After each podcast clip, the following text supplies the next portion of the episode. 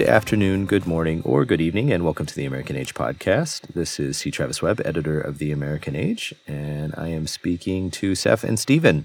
Gentlemen. Hey, uh, this is Seph Rodney. I'm an editor at Hyperallergic and a member of the part time faculty at Parsons School of Design, the new school. And I'm coming at you from the Bronx today. I have a workshop later to teach actually at the CAA conference so that's what's on my agenda today. I'm looking forward mm. to that. 36 or 35 eager people uh, wanting to learn how to manage their professional relationships with editors. All right. Oh, fantastic. Okay. I guess I got to go to that. Um, wish I would have known. Um, I'm Steven G. Fullwood. I am the co founder of the Nomadic Archivist Project. You can check us out online at nomadicarchivist, plural, project.com and learn a little bit about what we do.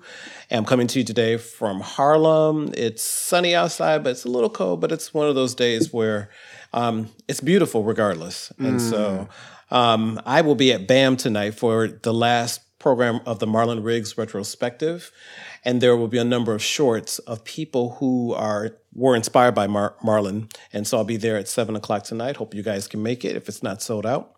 Nice. Thank you. Nice mm-hmm. one. Um, so I, would love to go, but I am in Southern California, where I, I meant to I meant to remark that uh, we actually had a legitimately cold couple of days, where the, the low was 34. Wow. Um, now now now, granted, that was you know just for a couple of hours at like five o'clock in the morning but that's still for here. That is no, that, no. that is still a cold no, temperature. no so, yes. apocalypse just, oh no just, no. What did you guys do? because only cats and hotel workers have to experience it does not mean that it wasn't cold for a little bit. Yeah, cats uh, people too. Yes, go right ahead. so, um, this is to remind our listeners that uh, we practice what we like to call intellectual intimacy, which is giving each other the space and time to figure out things out loud. Uh, and we're continuing our conversation on white supremacy. Uh, last time we had a pretty good conversation about uh, really limited uh, to Obama's uh, one, uh, two speeches at Morehouse and Howard University in 2013, 2016, respectively.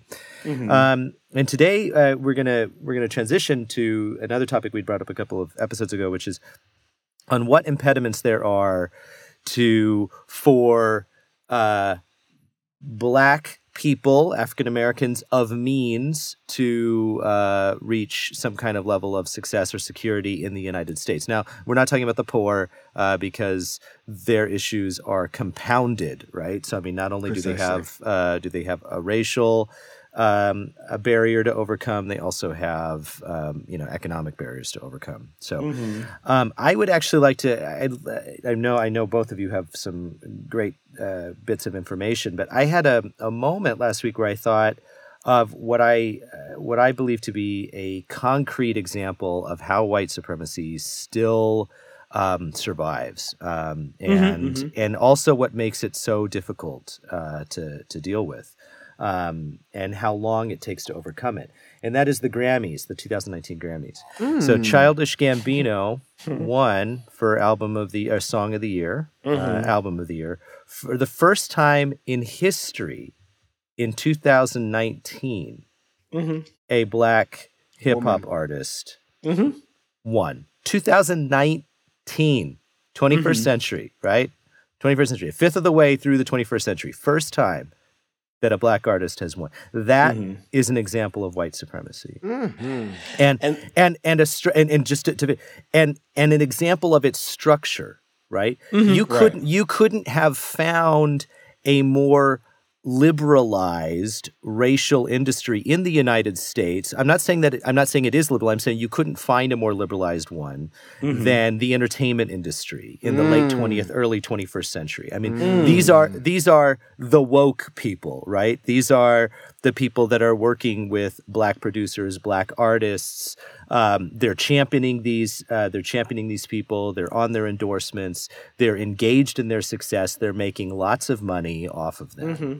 Uh, and a number of black artists and black producers um, have a tremendous amount of power in the entertainment industry. And even still, with all of that, Mm-hmm. 2019 is the first time a black hip hop artist wins. That is structural, institutional white supremacy. Amen. Whew. There's a there's a lot to unpack there.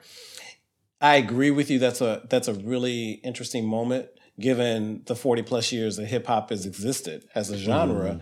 Mm-hmm. Mm-hmm. Um, but I've uh, the thing I the one thing I will say though, I'm always curious because the Grammys are supposed to be voted on by your peers, right? I, that sounds right to me. Yeah. I mean, people in Yeah. the record industry. Yeah, yeah, yeah, yeah. Right. So, because the other day I was just thinking about the well, as it relates to the Grammys, who's getting like we were just going down the list, and Alicia Keys has something like 15 Grammys. Mm. She's just an okay artist to me, Mhm. right? So who's voting and saying her albums are better than say this person who was also nominated in the same category? These, this, I agree with you. I think it's structural. I definitely feel like we're seeing artists who have some skill sets, other artists who may be a little bit more skilled or a little bit more themselves or a little bit mm. whatever, and they mm. don't, you know, people don't get Grammys all their lives. It's not even a measure of, in some ways, of your talent. It's not at it's all. positioning, you know. yeah. Oh, yeah. like the- absolutely. you know, and so it's, yeah, it's really profoundly disturbing, actually. yeah. But there it is. But to put some uh, uh, sort of um, evidence to the question, I Mhm. think for me, and and and I, I remember struggling to answer the question because I thought, well, there's so many, right? I thought if there's structural impediments to, to black folks of means, you can talk about segregation, right? You can talk about employment. You can talk about healthcare. You can probably talk about within education, you can talk about the ways that black children are likely disproportionately disciplined versus their white peers. But to talk in terms strictly uh, that I that curtail or constrain someone's life chances, I think the top three for me are segregation because segregation does this. It has this knock-on effect, right? Because if you're subjected to racial discrimination in terms of mortgage lending, then you are spending more for the thing for the property that you own. So you are losing value uh, there. Mm-hmm. And you are, and if you are shunted to neighborhood or or, or uh, uh, consciously encouraged to buy property in neighborhoods that aren't as affluent, then you are Mhm, losing money there, right? Because one of the ways, and we know this about social re- reproduction, one of the ways that wealth is passed on between generations is that Mhm, is mhm. is is through the mechanism of property. Right. So um, that has a knock-on effect. If landlords are resisting to renting to certain ethnic minorities, that also has a knock-on effect because then you live further out. It's harder to get to work. You spend more money, more time, more energy. Right. Um, and I found uh, in the uh, the uh, article that I sent you all before mm, Mm-hmm. we started the podcast that the average white lives in a neighborhood that's 80% white. Mm-hmm. So there clearly are correlates. I mean, I don't think that that makes the argument. That that little. Uh, Do you ad- know what point. the average? Do you know the demographic makeup of what the average African American neighborhood? Looks It like? it's in Or the same in- thing I sent you. It's something like the. I I- I don't remember. I don't remember. Okay. Is is the short answer. I'll pull it up. But clearly, segregation constrains the life chances of black folks of means. Because you, you can ha- you can have means. And you can, I mean, here's a great here's a great example, and then and then I'm gonna shut up and let y'all get into this. Chris Rock has this wonderful bit in a stand-up routine he did uh, a couple years back. He said, uh, "You know, I'm Chris Rock. You know, I've done movies, stand-up. I earn a lot. I've earned a lot of money. I live in this like sub community, which is just, uh, in Nutley, New Jersey. I, I'm, I'm Chris Rock. You know who my next door neighbor is? He said it's a it's a white guy who's a dentist. A dentist. Yeah. I remember this. Yeah. I'm Chris Yeah. Rock. Like, Yeah. it, th- you- you know what I'm saying? Like that's that shit is batshit crazy. Mm-hmm. that mm-hmm. you can be Chris Rock.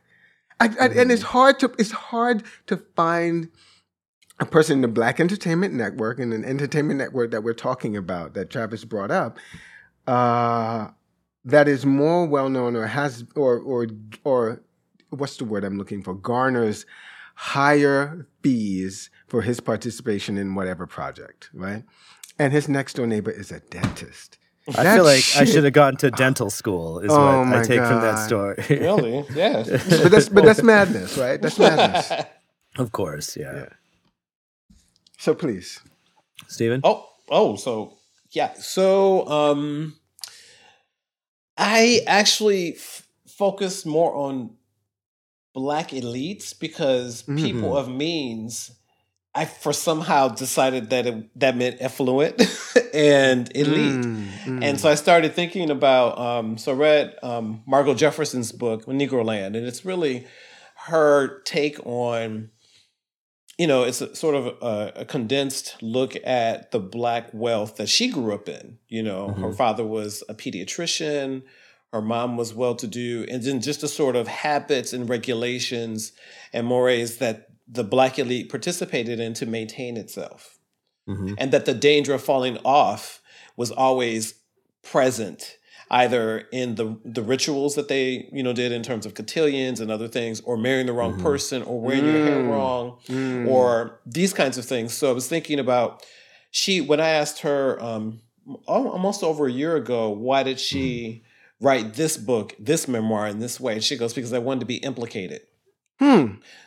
and she teaches at Columbia. She's a- an amazing woman, and she got me thinking about how she was. She said recently in, a, in an interview that she wanted to sort of show because there was the white world and there was the black world, and they didn't fit into either, but they struggled to maintain that space, and that meant you know concessions. That meant capitulations. That meant not being black. Black. That meant being better and that even though she has all these wonderful um, wonderful uh, memories of growing up and all these pleasures that kind of came with it she came up um, she said 1966 was you know the year of black power essentially that's when the black panthers were established and a number of things and that these um, these moments cause her to think differently about not only how she grew up but also like just cast it cast a much larger um, it made her think more about the social inequities, the economic inequities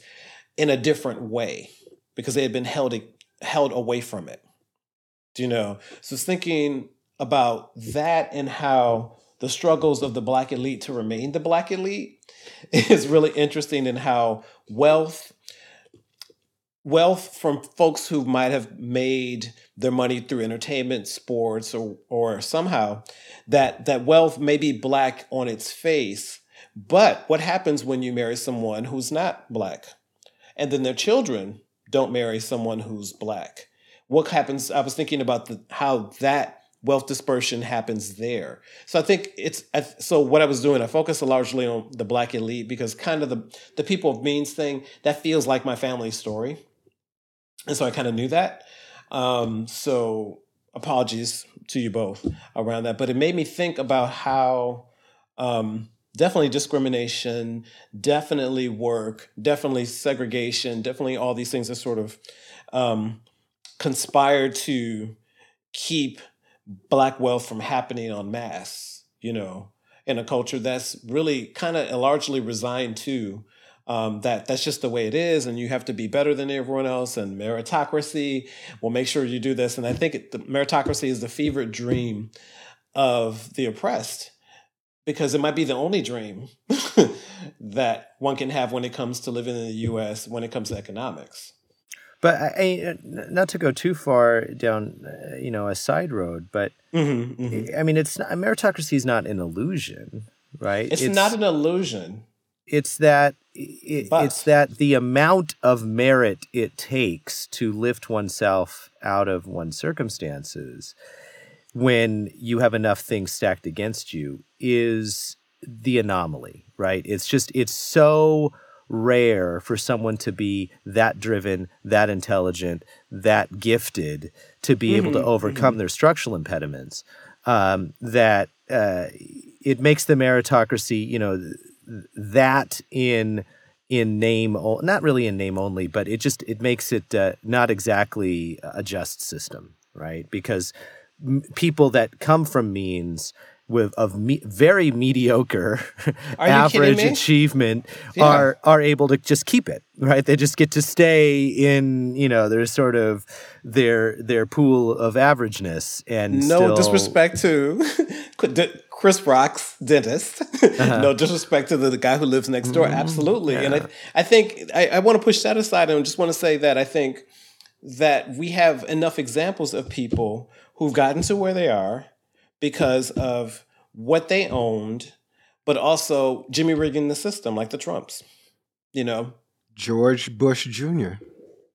yeah. regulations, these sorts of things. So I don't know Yeah. if it's meritocracy sometimes or if it's just being able to buy your senator or buy your congressman or, or get laws passed or, you know, all of that. Or with and I the think, go ahead. I'm sorry.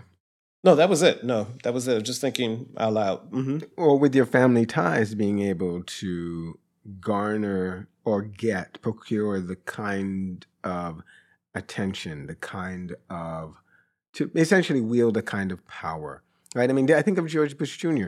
I mean, this man was a failure, right? I mean, he, in terms of being an oil businessman, just failure.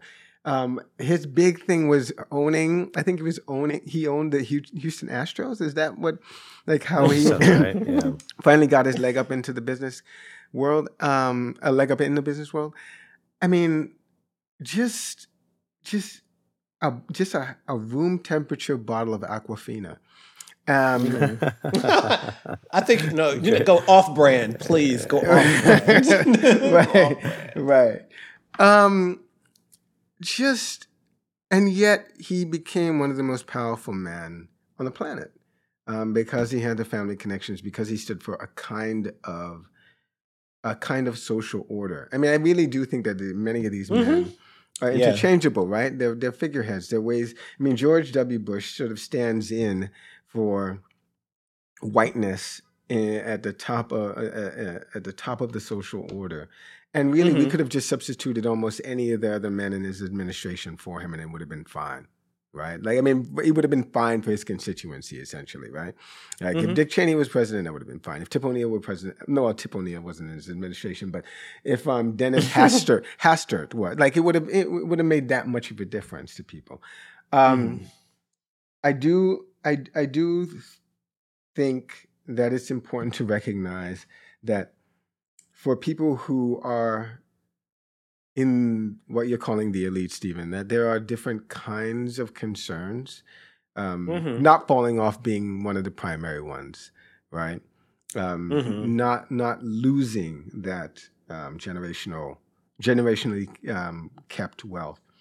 Mhm, mhm. Um, I I I, I, I want to say though that in terms of like structural impediments, um, it seems to me that you're suggesting that one of the structural impediments then is that fear. oh, yeah. Oh, yeah. Okay. So how? absolutely. so okay. So uh, in so for uh, two things. So to to push back a little bit, although a very little bit, because I basically agree with both of you on, on the Mhm. points you've raised. Um, generational wealth is incredibly rare in the United States. I mean, you're talking. I mean, it's it's it's rare amongst white people too. I mean, it's just not. It, it Yeah. is. It is the one percent of the one percent of the one percent. Um, Mhm, uh, I, I actually I, I met someone from generational wealth when I was on my honeymoon. Um, mhm. his uh, first name was Gray, and I forget his last name. Gray. I mean, probably anyone named Gray is obviously. I'm just going to say that. is going to be landed gentry. If you're listening to this, Gray, we, we really like you. Yeah, you're great. So you know, and uh, you know, his one of his his uh, great great great grandfather or something like that was a signatory on the Declaration of Independence. I mean that that Mm. kind of generational wealth. Mm. Um, Mhm, mhm. That they have friends in the State Department and was ushered out of the Four Seasons during the Arab Spring kind of money is what they had. That kind of You're money. talking about a very, very small. I mean, that's essentially royalty. That's the American version of royalty. Well, I think Um, you're, I think you're doing generational wealth though with a big capital G and a big capital W. I- am just talking about. Go ahead. I am. You know, it, it's a fair. is- It's a fair thing to point. So I was starting with that, and then Mm-hmm. sort of, I I was going to go down sort of the sliding scale. Okay, After that, Mhm. um, the last thing that I saw in this, which has been several years, this may not be true, and I can't comment on the methodology of the research, uh, other than to say that at least the people that put it out were respectable. Generational wealth in the United States tends to last about three generations Mhm. meaning that I'm not talking about the that one percent that I was talking about just now, the super tiny sliver. I'm talking about the people sliding down the scale. Mm-hmm. So Okay. that you know, like the children of the Rockefellers, for example, Right. their money mm-hmm. has been significantly diluted. And so mm-hmm. it doesn't mean that, of course, all along that that eroding pile of wealth, that these people don't have advantages. But over time, it goes away. Mhm. And so aren't we aren't we just talking about the the inertia of history and that and and and that in fact you, you know this goes back to our earlier podcast about you know uh, where obama makes the comment that things have improved and have gotten better Mhm. um, might not the country look very different in a hundred years and and we are in fact moving haltingly in a very uh, you know strong resistance in certain quarters to a a more um into I don't want to say a more egalitarian that's not what I mean. I mean that race as a factor of getting ahead in getting ahead will become more and more diminished over time and that we are somewhere on that arc. I'm sorry, Seph, please. So, uh, so maybe his and his and here's my pushback on that. So, if Mhm. you're going to make the argument that there's downward mobility as well as upward mobility, sociologists will absolutely back you up on that, and the, and the research clearly does. And I, I've read some of this research myself. Uh, but here's the problem: if that is the case, and and and it is, I believe, then you're talking about how essentially every third or fourth generation you have to sort of someone has to come along in that family and refresh that that that that pile of wealth. Somebody has to Mm. someone has to make it again. Somebody has to be do do do uh, uh, bang be a bang zoom athlete or business person or scientist or whatever. Right? There, there's there's several ways to to accumulate wealth. But here's the thing: one of the one of the primary obstacles for people of color is getting into that employment stream. I read this and I sent this around to you guys that there's Marianne Bertrand and Sendhil Mulian- M- um, found a 50% gap in callback rates for names that associated for names that sound like they were associated with the black community, um, Yeah. as opposed to white names. So that means Mhm. and, and and essentially they they they found in the study they conducted that white names equal about eight years more of experience in the job field. Um, so they concluded that not only does that make it hard for people of color to find employment, or black people, we should say, to find employment, but it also makes it hard to improve their employability over Mhm. time, Mhm. literally based on a name on a resume, right? So, Yeah. so if you're going to talk, if we're going to talk about, and, I, and, and, and I'm trying to like really keep this close to the question of what are the what the structural impediments are. What are the Mhm. structural impediments? Right. Mhm. Um, the answer for me is certainly segregation in terms of building up wealth through property, but then you have the double whammy of if you don't have that wealth, right? right. that getting employed, and you can argue, like, you know, if you're Bill Gates or um, what's his name, uh, at uh, Steve Jobs, you have a spark of genius which allows you to sort of circumvent these typical uh, uh, ladders to to um, to economic um, um, success. Fine, yeah, you can be. You know, if you happen to be that genius, you you you leap over that. um, Mm-hmm. that particular quagmire. But if you're not like me, like you guys, like you have to have jobs at some point. And Yeah. literally, if you have someone looking at your resume or CV, and they say, "Oh, Lakeisha Johnson," mm mm mm mm mm, Right. um, right? That's a Yeah. pro- that's a structural impediment. I do Yeah. want to say this very briefly, Travis, and that is there is a film called Searching for Shaniqua that I saw like in 2015 at the Harlem International Film Festival. And so it's that quagmire that you're speaking of, Seph, is so riddled with with people who believe, not just whites, but other blacks who believe that Lakeisha's and Shaniqua's and these people shouldn't have the same, you know, their actions speak of, you know, they just push them away. There was a woman in the film who was an HR um, executive, not executive, HR manager, mm-hmm. and she did exactly what you said. She would take a resume, look mm-hmm. at it, mm-hmm. put it in one pile, and although she didn't, although the time of her talking head, her appearance in the film, she wasn't doing that anymore. I'm surprised that she even got on camera to say that she did it. This is a black woman. So the social Yeah. inequities are riddled with intra-racial, um, you know, we believe that these people over here should have opportunities that these people shouldn't.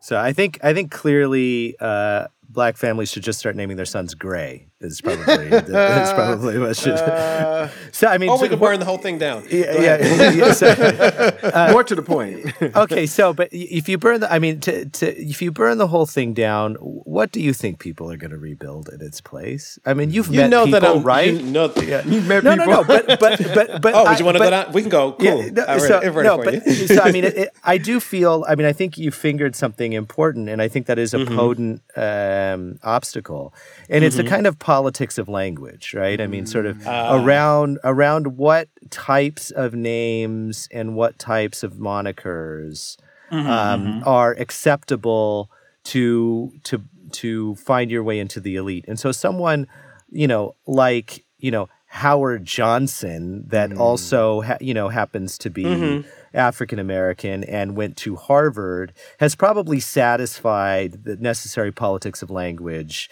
to to to get a seat at the table. But Shaniqua or fill in whatever other stereotypical uh, African American name you want. Uh, is going to have isn't going to get that seat. Isn't even going to is their resume is going to end up in in the no pile. Just uh, you know out uh, off immediately. Mm-hmm, uh, mm-hmm. yeah. Now here's my question. So, mm-hmm. do you think that this the youngest generation that is coming up, people in their 20s, sort of the you know the millennials or whatever they're calling the next uh, uh round of millennials, people mm-hmm. that are you know uh, working in Silicon Valley, people that are working for tech, they're importing labor from other countries for you know some negative, and there's certainly consequences to that. Mm-hmm, Do you mm-hmm. think that those same biases will register for them, or might they be slightly attenuated? I think it depends on whether or not they feel those biases help or hurt them. Meaning that depending on where they want to mm. live, who they want to value them, um, their moral center, all of these things, I'm not sure if things change because we get new generations of people. In certain, in some cases, yes, but I think that there's always that push and pull against the idea that there's not enough and you need to take care of yourself as opposed to having a, a, a strong and um, rich dedication to service in the community. So kind of, I think it kind of depends, really.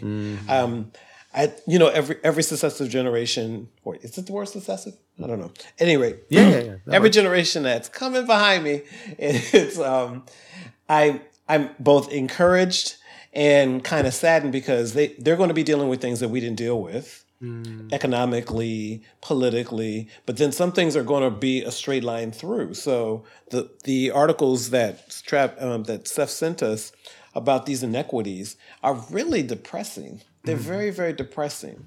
Yeah. Um, and I think I like to believe. I think social inequities th- they dovetails with the they do, they they contain the economics in a way, and these are really uneasy relationships. Um, because just because we're, we're raged outraged by blackface in 2019 doesn't mean um, it doesn't mean clean water in Flint. Do you know? And I know, and I know these are these kinds of things. no, but no, that- no, that- I see. I, but I there's see a through point. line for me. your Yeah. see Yeah. point. So that's the problem I have with idea progress. You know, it's still very a loose term for me and a term that I'm really trying to think through and educate myself on from the past, but also forecasting and saying what I'd love to see. But here's what the evidence seems to be pointing to based on um, our interest, you know, demonstrably. That's great. That's just uh, that's really profound because I it- what you made me think of was that we might. So this is the gross analogy that's coming to my mind is we might think of progress as we're building a dam okay so it's essentially a, a, a wall that will keep the water back and what you're Mm. talking what you've essentially said to me is that we are happy imagining that we've built this dam but there are like 10 leaks in it but for the most part, we're keeping most of the water back, right? But there's still 10 leaks in it. And just because we plug one tomorrow doesn't mean that there's going to be clean water in Flint by the end of the year, right? Like that's that and that's and I, and I think that's really problematic because we tend to think of progress as just progress. It's like this one sort of gestalt kind of um, Oh, step yeah. forward for humankind and it and and and you're right in, in pointing out it is not. it's always a push and pull and so i think symbolism means a lot to people but but boots on the ground work is is you know i'm not doing it. Someone else can take care of the homeless. Someone else can take care of water mm. in flint. Someone else can do this. Mm. And people may not say that but their actions say another thing Uh, I, I, uh, one thing to close with is uh, just an anecdote, and I've meant to go and check it because the source that I read it was just a st- straight ahead news source. But apparently, Nantucket has one of the dirtiest uh, water tables in the country because Oh, of pollution. And the Kennedys have talked about not being able to serve uh, water from their tap. So, dirty water is not just a Flint, Michigan problem. Now, I, I want to say, I, I'm take that as an anecdote that is, I want to check and I want to confirm that that's true because it's one of those like Okay. maybe just so stories. Like it's a little too I like ideal. Like, do they really are really the Kennedys not being able to? I'm, I'm gonna I'm gonna look it up. But but I You did read that should. We also so should, yes. yeah. So Okay, so um, for next time, where do we yeah yeah yeah. Uh, so Steven, please yeah. oh no i don't have anything i was just writing something down that you guys said Seph, do you you know uh, which direction we want to take white supremacy uh, next week? Well, uh, I think we ought to talk about um, um, the fear. I thought because we talk about the fear of um, black folks who have means falling off, and I think that the fear is exacerbated when you are black. And I want to talk about what other fears um, exist for uh, for black folks because I think that's one of the ways in which white supremacy works. In that it makes me afraid of um, whatever driving while black, renting while black. You know what I'm saying? Like there's a way in which if if we're going to talk about structural impediments, we have to talk about ideological ones too. All right. Okay, that sounds good. Hmm. All right. So fear, white supremacy, Oh. fear.